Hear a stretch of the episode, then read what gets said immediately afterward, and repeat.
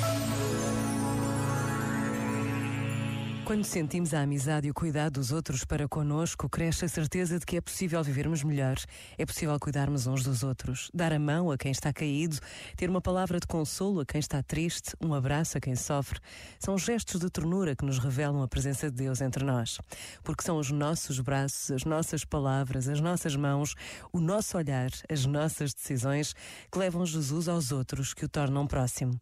Basta a pausa de um minuto para nos decidirmos a ter um gesto, a dizermos uma palavra que transforme o dia que começa. Pensa nisto e boa noite. Este momento está disponível em podcast no site e na app.